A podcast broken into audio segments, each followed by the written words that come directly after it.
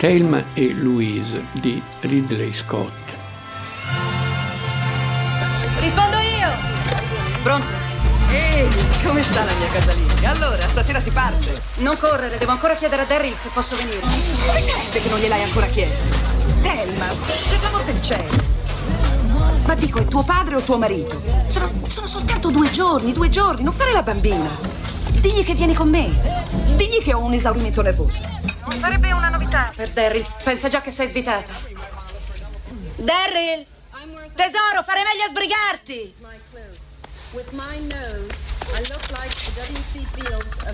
Maledizione, Thelma! Non devi urlare così. Lo sai che non ti sopporto quando urli così la mattina. Tesoro. Che c'è? Vuoi qualcosa di speciale per stasera? No, Thelma. Non me ne frega niente di cosa cucinerai. Forse non ce la farò neanche a tornare per cena, lo sai com'è il venerdì. Thelma e Louise sono 2 amiche. Una lavora in un bar, in quei grandi bar americani, pieni di gente, pieni di cose. L'altra lavora in un supermercato. Insomma, sono 2 donne normali, hanno dei loro uomini, e l'uomo di Thelma in particolare è un perfetto coglione, è un uomo odioso, stupido, vanesio, che la tratta male, eccetera, eccetera. L'uomo di Louise è sicuramente migliore, però Thelma e Louise vogliono concedersi una vacanza. Amici padroni di Louise, gli lascia una baita in qualche posto in montagna, e Thelma però non lo dice al marito, se ne va e basta, gli lascia un biglietto e delle cose da riscaldare nel microonde. Partono, è la loro grande avventura, ma questa grande avventura si arena subito, perché in uno di quegli enormi localoni dove si va a mangiare la pizza, però si può anche ballare, dove c'è l'orchestrina country, eccetera, eccetera. E Thelma viene importunata da un orrendo signore borghesuccio, maschilista, eccetera. Insomma, finisce che Louise, per evitare che Thelma venga violentata nel parcheggio, Thelma ha il torto di aver voluto accettare l'invito al ballo di questo signore, che Louise ovviamente guardava subito in cagnesco. Questo signore tenta di violentare Thelma e Louise gli spara e lo ammazza per salvare Thelma da questo affronto. Smettila, puttana! Fermati! Non la cagare! No, non farmi del male! Lasciala stare! Luis! Levati dai coglioni! Lasciala stare, pezzo di merda, o ti faccio schizzare il cervello su questa bella macchina, chiaro? Ok, ehi, ora calmati. Ci stavamo solo divertendo un po', tutto qui. Tu devi avere uno strano concetto del divertimento. Andiamo via! Ricordati una cosa, quando una donna piange così, non si sta divertendo affatto. Puttana, avrei dovuto farmi fare un pompino. Che cosa hai detto? Che dovevo farmi succhiare il cazzo.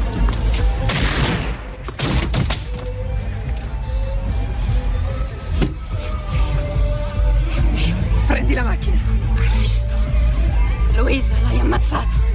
Vai, ho detto. Fuggono, e tutto il resto del film è la fuga di queste 2 donne braccate dalla polizia, che attraversano l'Arkansas, che vogliono arrivare in Messico, e in cui Louise è la donna, come dire, più di cervello, e Thelma è la più istintiva, è la più giovanile in qualche modo, ma anche la più sciocchina.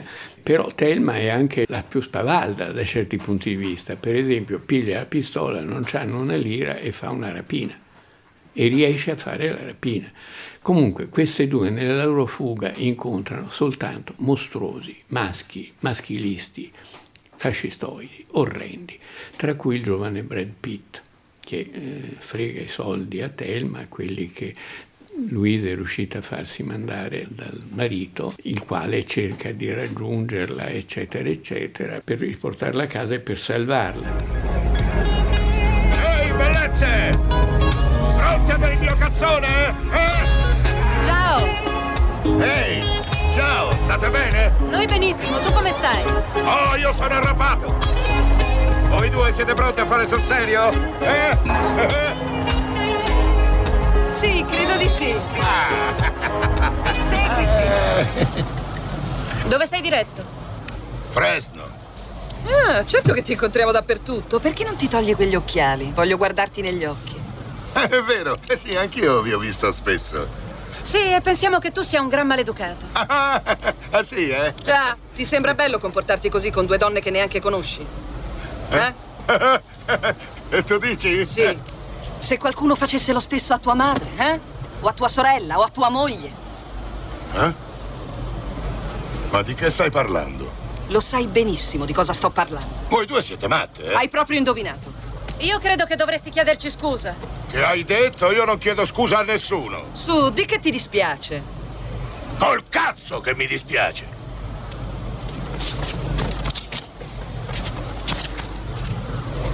Coraggio, di che ti dispiace? O ti farò dispiacere sul serio. Oh, Cristo. Il personaggio più orrido del film è un camionista. È un camionista volgarissimo, con cui loro si incrociano varie volte lungo queste strade del Midwest, e alla fine, quando questo, anche lui con la smania maschilista di far vedere l'uccello, di dire io sono io e voi non contate un cazzo, voi femmine dovete solo lasciarvi fare e basta, e finisce che anche lì con una zuffa, e in questa zuffa si spara e salta in aria il camion che porta benzina di questo signore. Insomma, la polizia, l'FBI in qualche modo si interessa a queste due donne in fuga, c'è un inseguimento che continua per tutto il film, guidato anche da un poliziotto saggio che è Harvey Keitel nel film, che è l'unico personaggio, come dire, un pochino buonista. Nel film evidentemente i produttori o lo stesso Ridley Scott hanno voluto che ci fosse un personaggio vagamente positivo, no? Che provasse simpatia per queste due donne ossessionate e perseguitate dal macismo più bieco degli Stati Uniti degli anni in cui il film è stato girato, fine anni 80, primi anni 90. Uno dei più gentili tra i personaggi maschili dice, parlando delle cose da fare per queste donne, dice quelle cose che possono piacere alle donne, le stronzate che piacciono alle donne. Cioè è un continuo e volgarissimo insulto al genere femminile, a cui queste due povere ragazze,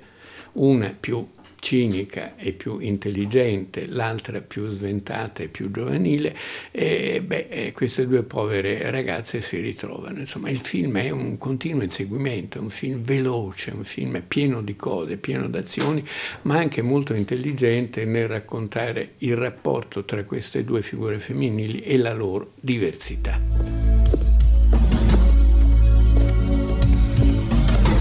Che cos'hai?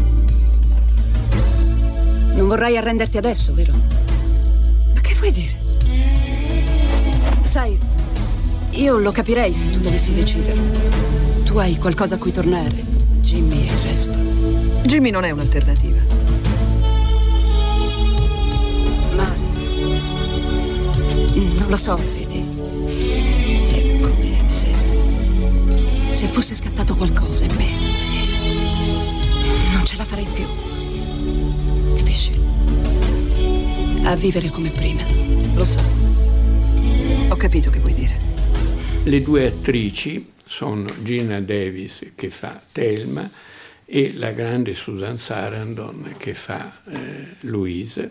È, come dire, è un gioco di coppia tra le due che funziona molto bene. Due caratteri diversi in fuga da un mondo volgare, brutto, stupido e tremendamente maschilista. Il film finisce in un modo atroce, perché inseguite da decine di macchine della polizia attraversano la Monument Valley, il paesaggio quello degli western di John Ford e di Anthony Mann, il grande mito americano della frontiera, inseguite da questa polizia che loro hanno sbeffeggiato in vari modi, inseguiti anche da Harvey Keitel che, d'accordo con altri, anche con il marito, cerca di salvarle, però queste due ragazze corrono, a un certo punto inseguite, cioè si ritrovano sull'orlo del Grand Canyon, e Louise dice, beh, forse è l'ora di farla finita, in fondo ci siamo divertite, si abbracciano e si lanciano con tutte le macchine dietro, le sirene che suonano, eccetera. Si lanciano dentro il Grand Canyon. Il film finisce con un fermo immagine sulla macchina, su uno sfondo di cielo, insomma, sotto c'è il Grand Canyon, ma non vediamo la loro morte, vediamo il volo, vediamo un momento ancora, no, di liberazione. Questo film protofemminista, come dire, non so come è stato giudicato dalle femministe americane, però io l'ho visto allora come un film violentemente antimaschilista, dichiaratamente antimaschilista, e è la ragione per cui poi questo film ci è piaciuto di più. Di Louise veniamo anche a sapere, cioè si allude continuamente, lei non vuole passare attraverso il Texas, anche se per raggiungere in Messico, paese sognato della fuga, bisogna attraversare il Texas. Perché? Perché lei da bambina è stata violentata in Texas. Anche questo aggiunge un po' al quadro, aggiunge un discorso a una storia delle donne del Novecento. Spegnete il motore e mettete le mani bene in vista.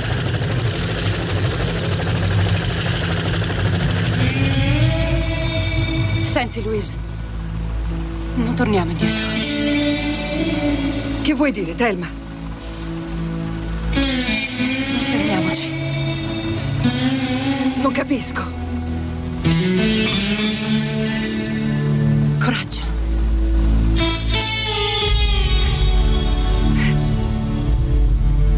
Sei sicura? Sì. Ridley Scott è uno dei registi più interessanti della sua generazione, che esordì nel 77 con un film, I duellanti, dal racconto Il duello di Joseph Conrad, e che è una storia ossessiva, di un racconto ossessivo di Conrad, è quella di due soldati, Keith Carradine e Harvey Keitel, che si odiano e duellano dall'inizio alla fine del film. È un odio mortale, è una sorta di Caino contro Caino, perché non c'è un mite, c'è un cattivo contro un altro cattivo. Subito dopo Scott fece un capolavoro del cinema horror, finì subito a Hollywood, e Hollywood fece Alien, su un'astronave che torna da altri mondi. C'è un reperto che in realtà è pieno di uova, e che produce un alieno che è un mostro che ossessionerà gli abitanti dell'astronave e ossessionerà il pubblico, perché gli effetti speciali, i colpi di scena sono tali che si vede il film in un continuo stato di ansia. Poi fece il suo capolavoro, quello per cui è citatissimo ovviamente in tutte le storie del cinema, che è Blade Runner, con Harrison Ford, nella Los Angeles del 2019, iperpopolata, un mondo del futuro terribile. Era tratto, e per la prima volta che il grande pubblico sentì parlare di uno dei massimi scrittori di quel tempo, che è stato Philip K. Dick, grande scrittore di fantascienza, ma che raccontava in realtà un suo presente angosciante, che è diventato via via un presente angosciante per molti di noi, compreso il presente del coronavirus, che è una storia di fantascienza che si è perfettamente realizzata. Dopo Blade Runner arriva questo film, che è Thelma e Louise, che è un film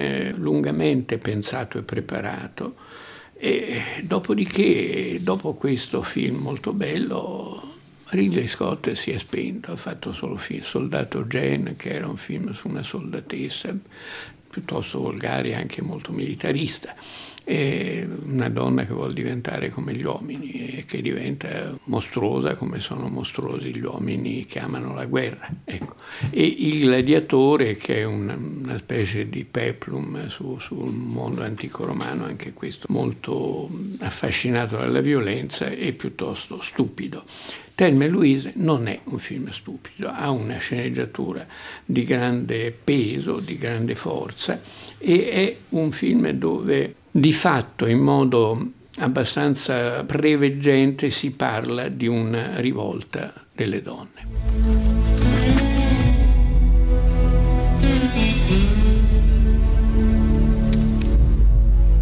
Vai Louise! Vai, metti in moto!